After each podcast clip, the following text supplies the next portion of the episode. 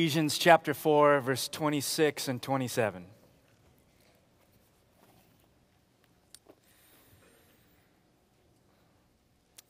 This is what Paul says, and it's a doozy. Be angry and do not sin. Don't let the sun go down on your anger, and don't give the devil an opportunity. This is God's word. Let's pray. Heavenly Father, as a gathered church today, we just want to pray corporately for this very thing that we would not be giving an opportunity to the enemy, rather, that we as a church would be giving opportunity to the Holy Spirit to free us, to renew us, to change us, and to transform us. I pray that as we open up the scriptures today, that very thing would happen and the joy of the Lord would be our strength today. Many of us, Lord, come into this building at this time of year with maybe some baggage, some drama, some, some difficulties in life, Lord, and I pray that you would cause us to see through the difficulties.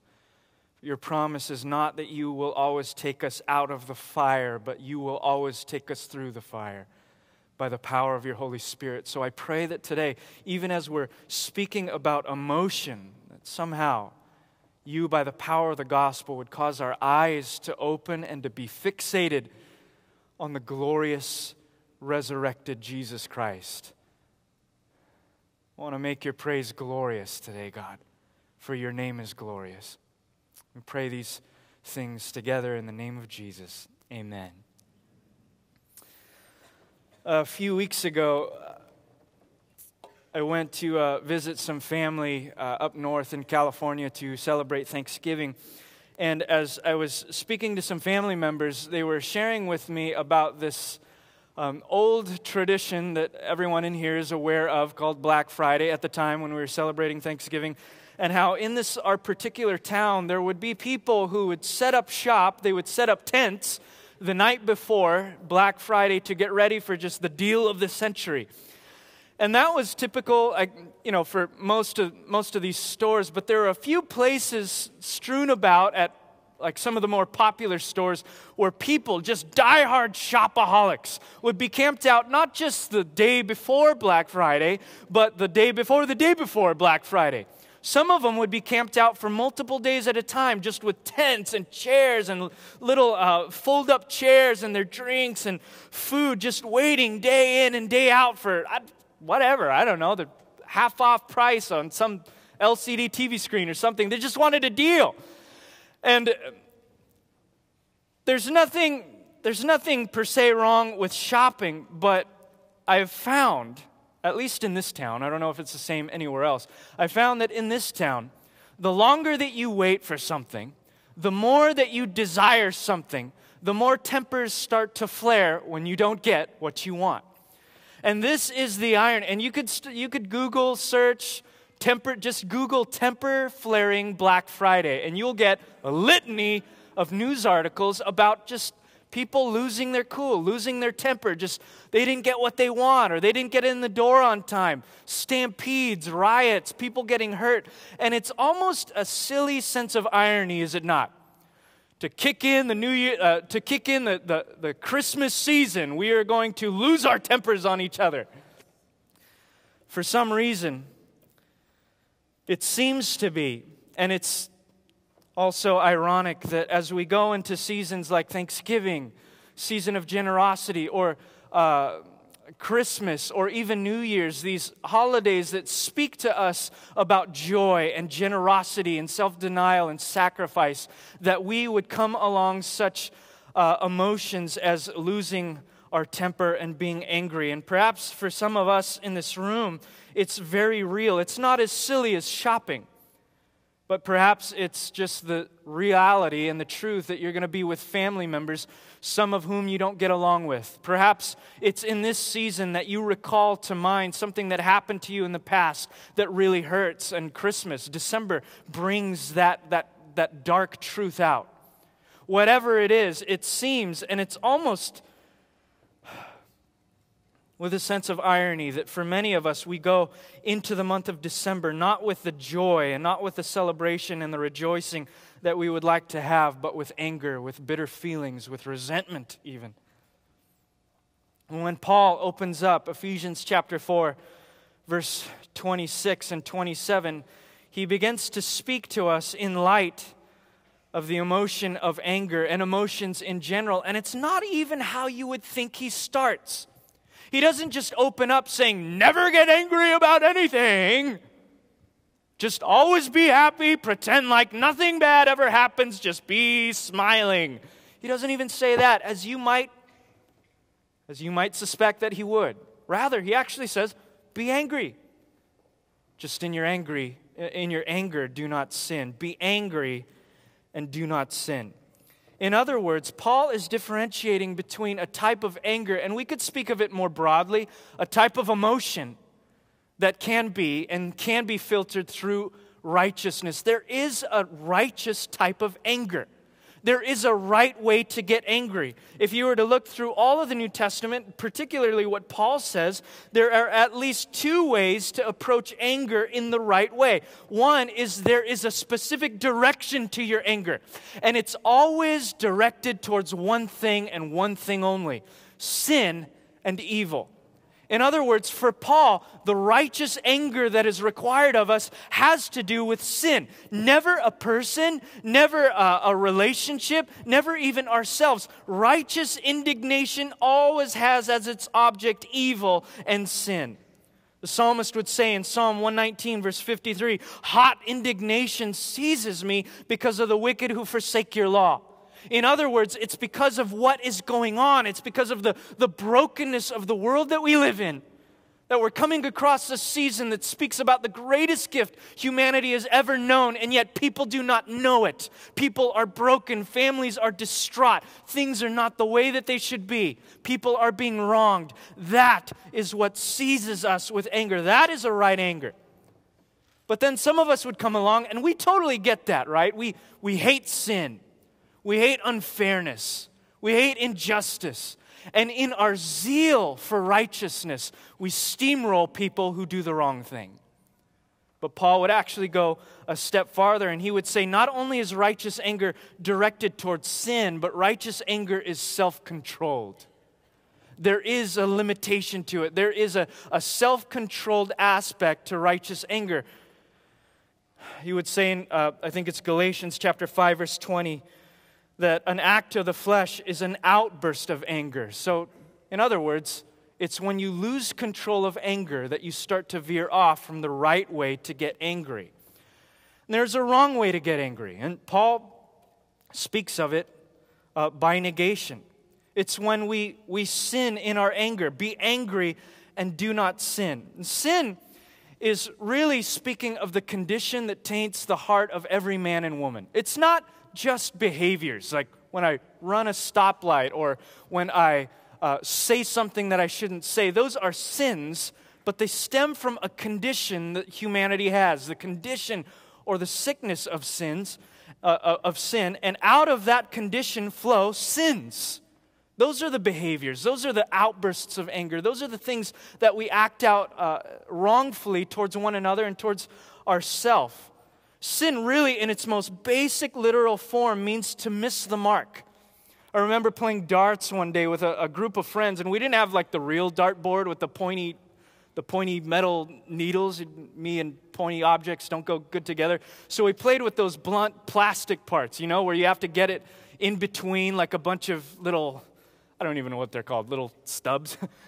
but there's in some of these plastic dartboards, they don't have that, that wire border. And so when you hit something, you don't know if you're on one side of the line or the other. And there was this one occasion where I threw the dart and we're just neck and neck, and I get right on the line of the bullseye. And my friend's like, nope, that's not it. You're right on the line. By default, you missed the mark.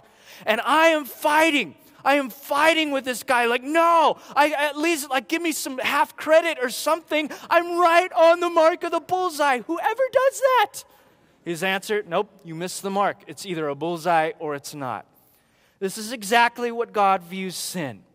We sometimes like to fudge the line, or you know what, I, I, I messed up here, but I did good over there, or I, I kind of did what God told me to do, but, but you know, I'm, I'm right on the line. Don't I get some credit for that? But for God, sin is missing the mark.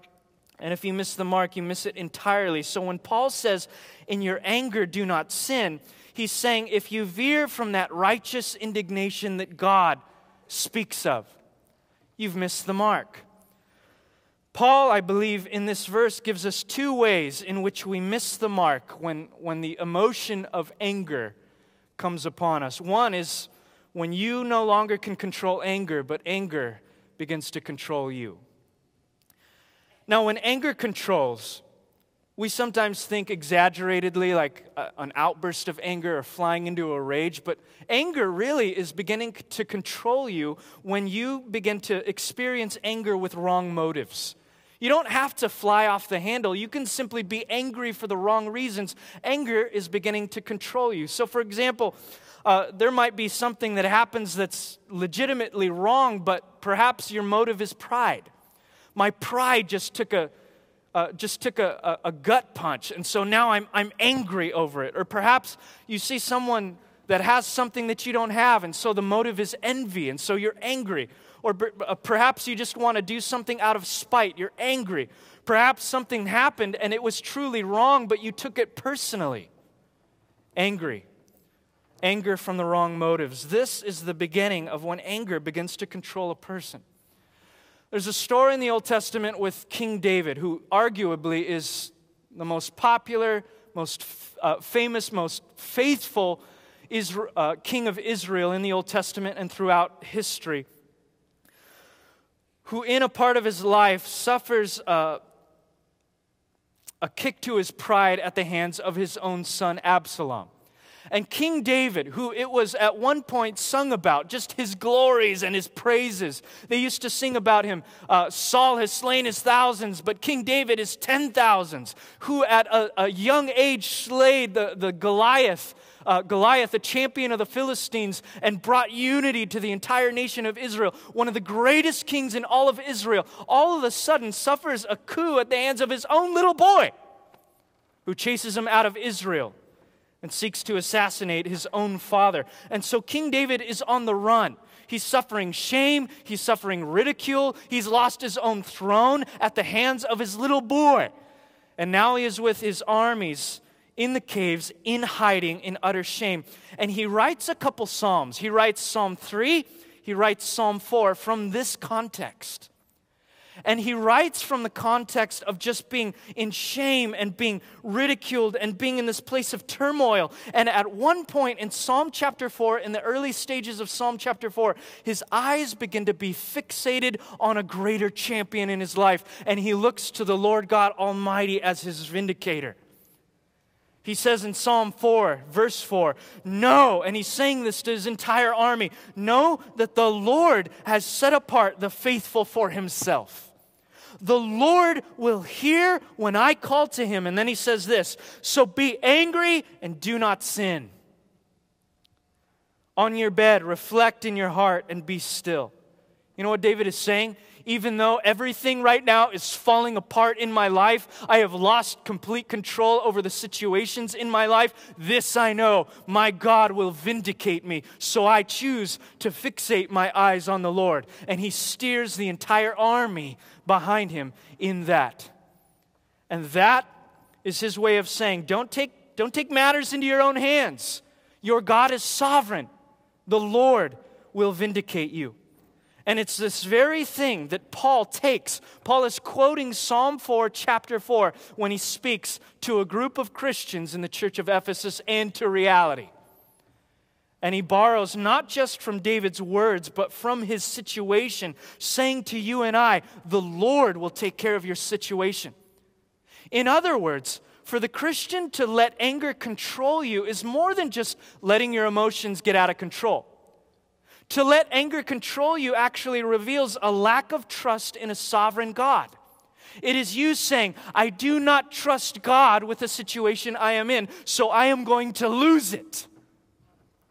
Sinful anger is a human trying to act in place of God because they no longer trust and believe that God will show up mighty on their behalf. It's simple and pure idolatry. That's why there's a biblical tension all throughout the scriptures regarding anger. The apostle James would say in James chapter 1, 19 and 20, My dearly beloved brothers, understand this. Everyone must be quick to hear, slow to speak, and slow to anger. Why? Because man's anger does not accomplish God's righteousness. Notice that even though Paul says, hey, there's a right way to be angry, the tension in the Bible is you don't want to go there all the time. That's not the place that you want to camp out and live. There's a right way to do it, but if you camp out at the, at the footstool of anger, it will begin to fester. In other words, there are right times to be angry over situations, over sin, but do your best to resolve things quickly. Otherwise, anger will start to overstay its welcome. Paul says in the next part of the verse, Don't let the sun go down on your anger. Now, he's not speaking in a, a woodenly literal fashion. He's not saying, okay, Santa Barbara, Carpinteria, Ventura, you have about until 5 o'clock, sometimes 5.10 to get all your anger out. What you really want to do is wait until the spring when we have to change the time because then you get an extra hour to be mad at whoever you want to be. But once that sun goes down, you know, you better better fix your business. That's not what he's saying. He's saying you don't want to let anger overstay your welcome. You don't want to you don't want to go too long because if you if you're not careful, even if you're angry over the right things, injustice, unfairness, something someone sinned against me, someone sinned against a loved one, if you begin to concentrate on that and let it just let it camped out, that anger will begin to fester in your soul. What started out as righteous will turn into unforgiveness or possibly resentment. If you look throughout the New Testament, especially in, in Paul's writings, actually in a few verses, in verse 31, chapter 4, I believe in Galatians, anger is almost never pictured by itself. It always brings friends. Anger is, if you want to call it this, the gateway drug to everything else. It seems harmless, it seems like it's okay, but it opens the door to a variety of anger's little buddies. For example, bitterness. If you hang on to anger too long, it'll begin to fester and turn into bitterness. Here's what bitterness is bitterness is like putting on instant replay what somebody has done to you. You ever get to that point? I've done this more often than I would like. Someone hurts you, it irks you, and then you go home and you just begin to replay just instant replay what that person has done to you. I can't believe they did this. I can't believe they said they were going to do this thing, but they're not doing it. You just begin to replay what that person has done wrong to you. You go to bed, you, you fall asleep at night just thinking about how that person has wronged you, and it turns into this root of bitterness. But it doesn't stay bitter, it turns into a grudge. If bitterness is replaying what someone else did to you, a grudge is replaying what you are going to do to that person. It could be utterly extreme, or it could just be what you're going to say to them, how you're not going to give them something that you were going to give them, how you're going to just tell them what for. A grudge shows up as early as Genesis chapter 27, verse 41 with Esau. It says Esau held a grudge against Jacob because of the blessing his father had given him. In other words, Esau started off a little irked. He had a motivation of envy. I can't believe that my brother got a son. But as he began to let it fester, it turned into a grudge until the point where he says, Esau determined in his heart, the days of mourning for my father are approaching.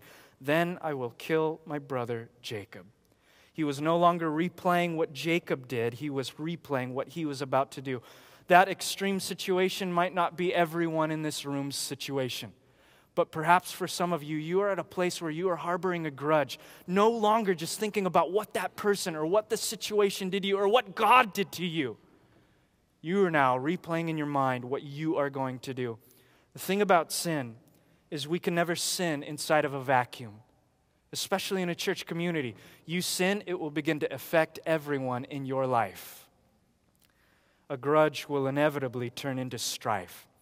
And strife is no longer hostility or animosity between two individuals, it's that individual creating a faction and then people siding with that person and siding uh, with the opposite person. And all of a sudden, you have open conflict between people groups, between races, between families, between uh, factions. There's divisions, there's fights, and there's splits. It seems so far fetched, but that is the raw power of a sinful emotion that is left undealt with by the power of the gospel. That is the power, or the lack of power, of a Christian who forgets the fact that he has been redeemed from his old way.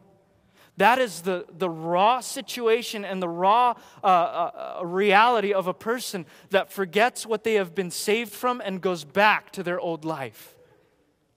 The irony is, was something as easy to fall into as, as sinful anger, we sometimes think that it's doing us good.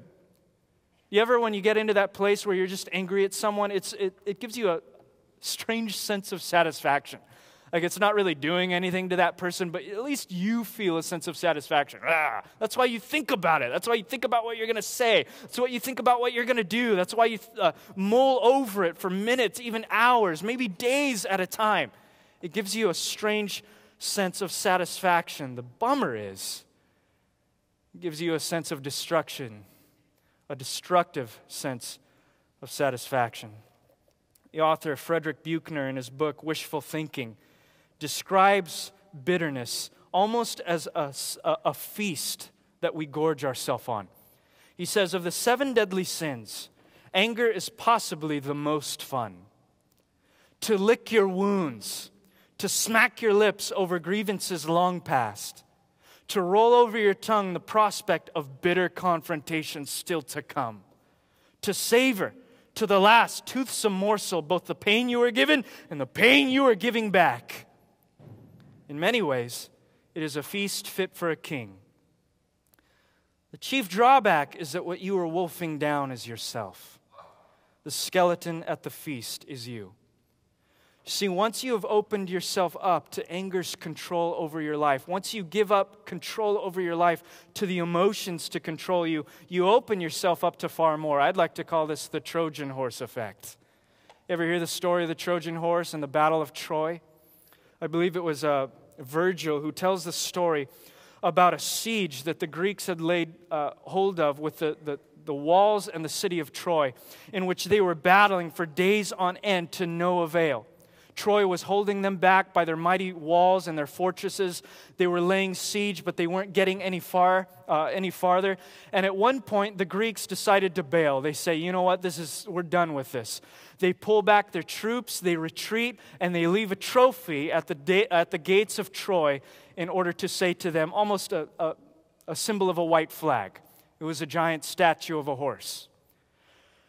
The armies of Greece disappear, and at the at the falling of the sun, the men of Troy open the gates and they see this giant statue of a horse and they bring it into their city gates and they begin to celebrate saying we have held back we have held back greece. We have held back the armies of, of, of, the greek warriors. And they've even given us a trophy to congratulate how good we were. We are awesome. For the rest of the night they go on partying and celebrating and making merry until they fall asleep Halfway through the night, as the warriors of Troy are sleeping, the wooden statue begins to move. It was hollow. And inside this statue of a horse was an entire battalion of Greek warriors who opened a hatch at the bottom of the horse and began to creep out in the middle of the night.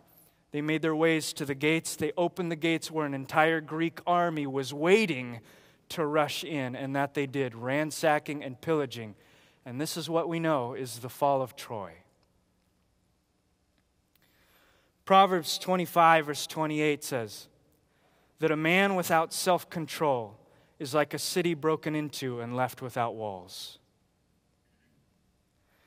Satan, for the Christian, one of his greatest schemes, because he cannot take the soul of a Christian, we believe that. We believe that nothing can separate you from the love of God that is in Christ Jesus, not even demons or angels. We believe, as John would say, that you are so situated, believer, in the hands of Jesus Christ, and Jesus' hands are situated in the hands of the Father, that it just cannot be undone. Jude and the apostles would say, You have been established, you have been strengthened, you have been kept. The psalmist would say that your foot cannot slip by grace. It is God who is at work in you to work and to will for his good pleasure.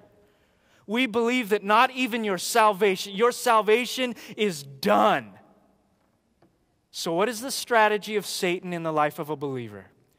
It is to let you do the initial work to open a door of a habitual sin that he might come in and finish the job. He might not get your soul, but he can make your life a living hell. Paul would say, Don't give the devil an opportunity. Some of your translations might say, Don't give the devil a foothold. Paul's original word would say, don't give the devil a topos. Topos, where we get the word topography. Literally, Paul is saying a spatial place. Do not give to the devil a spatial piece of real estate for him to work in your life. God owns your soul, but in this life, it seems that the Christian can give as much real estate to the devil as he or she wants. In Luke chapter 11, verse 24, this word topos shows up when Jesus casts out demons out of a man and says, When an unclean spirit comes out of a man, it roams through waterless places, through waterless topos, looking for rest and not finding rest. It then says, I'll go back to my house where I came from. This is what every Christian in this building needs to know right now. The devil is a squatter. Demons are squatters. And God rescues the soul of men and women, but Satan will not give up without a fight. And he might not get your soul in this life, but he will try to ruin your life with anything that you allow him. And the way that a Christian allows Satan to have that type of authority in their lives is by habitual sin. Now, notice I'm not saying sins. I'm not saying you wake up in the morning, you mess up, and then you repent, and then all of a sudden everything changes. I am saying habitual sin. That's what Paul has in mind. Habitual sin is to say, I know what I am doing is wrong, but I don't care. I don't care what God calls me to. I don't care about the new life that God calls me to. I am going to progress in this habitual sin because I like it. You know what you're doing? You are allowing Satan to enter in with a Trojan horse that he might do anything that he wants as much as you will allow him in this life. And he is a squatter. He will not leave unless what? You submit yourself to God, resist the devil, and he will flee. Some of you got, yeah. Praise God. Praise God that we have that authority. Bummer Uh, for some of us, and this is the truth for some of you.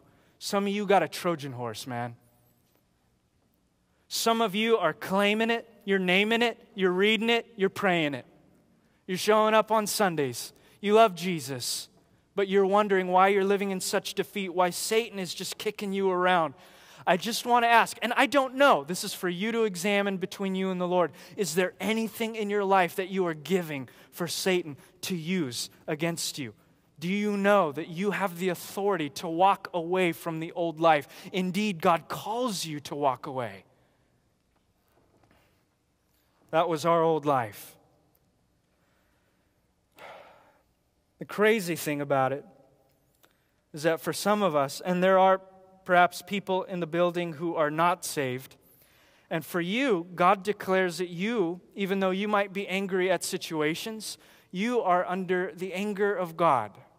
We don't often like to think of God as angry. Scripture declares that God is angry with sin more than we would ever hope to be. He describes it as his wrath. In Nahum chapter 1 verse 6 it says, "Who can withstand his indignation? Who can endure his burning anger? His wrath is poured out like a fire." The Bible declares that for everyone who is in sin, everyone who is not saved, not born again, they are children of wrath. And for them, they are storing up wrath for the day of judgment when God will pour out his anger and wrath upon them in his holiness.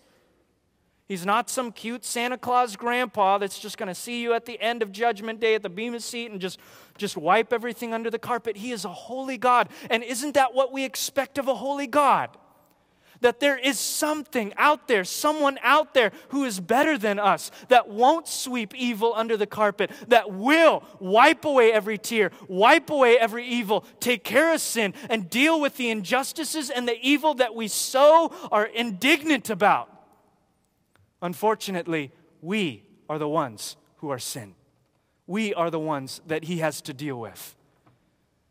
We just read months ago in Ephesians chapter 2, verse 3 and 5, that we too all previously lived among them in our fleshly desires, speaking about the Christian, carrying out the inclinations of our flesh and thoughts, and we were by nature children under wrath, as the others were also.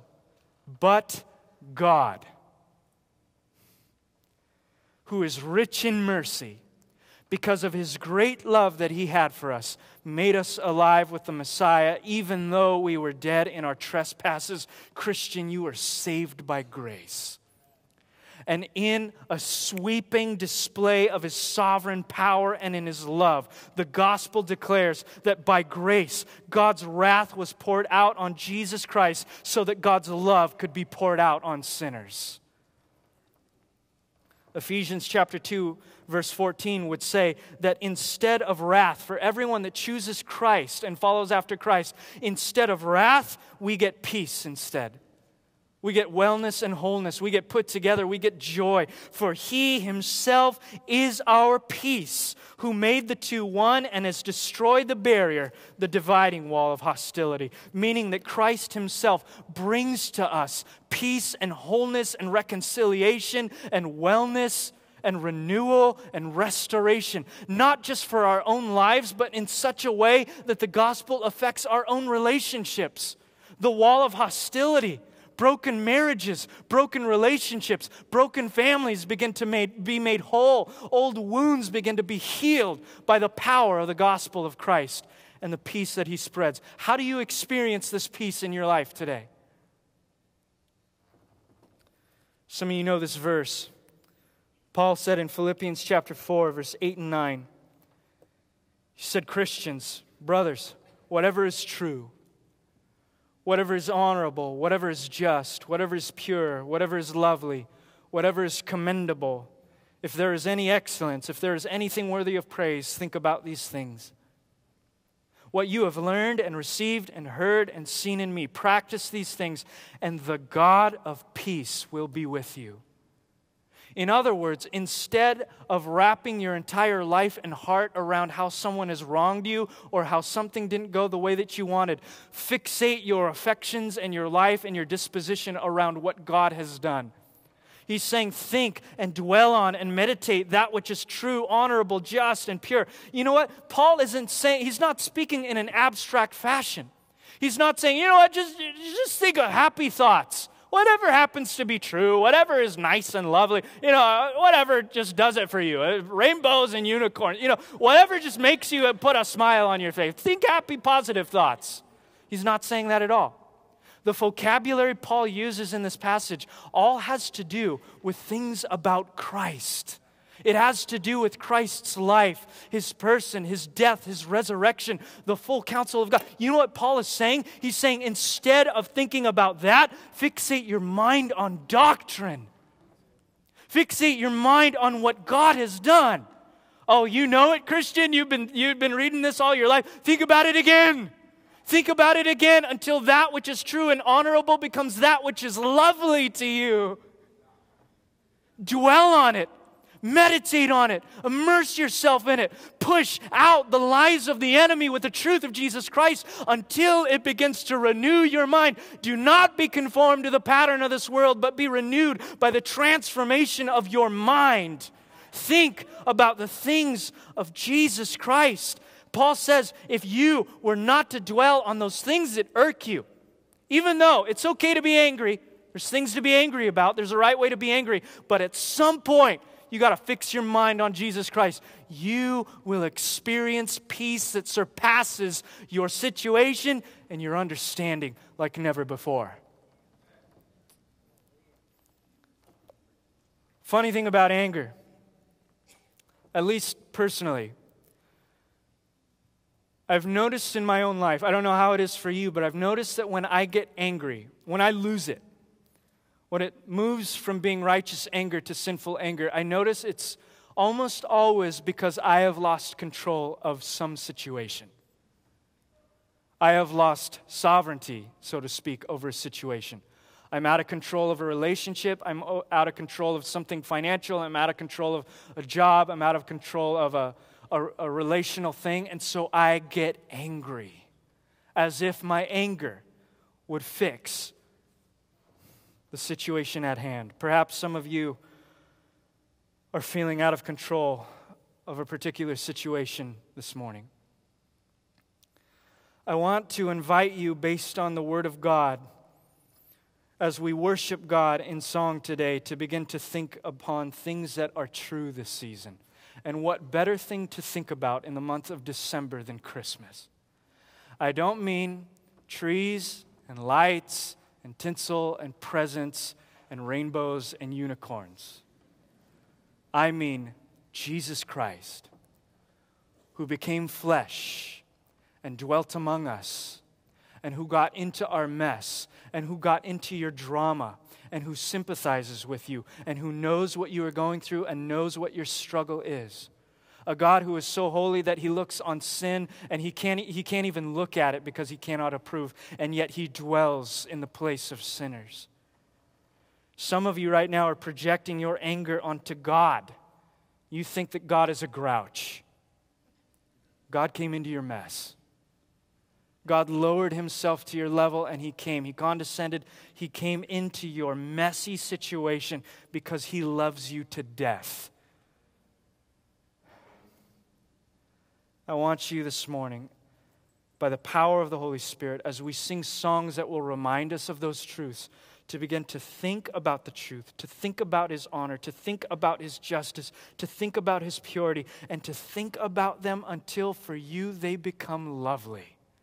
And when they become lovely, you will begin to see and to experience that peace, that same peace that would cause David to say in Psalm 4 The Lord will hear when I call to Him. Heavenly Father, thank you for the Prince of Peace today. Thank you that in this season we come to you, God, and we say with all honesty that you, the Prince of Peace, are the only, the only salvation that we have. And God, for some of us, we need salvation. For some of us, we don't even know you. I pray that you would save us today. Some of us, we've known you for years, but at this point of the year, we are so overwhelmed with bitterness and resentment and old wounds and discouragement and disappointment and addictions and all sorts of things that tangle us up. God, you came to destroy the works of the devil.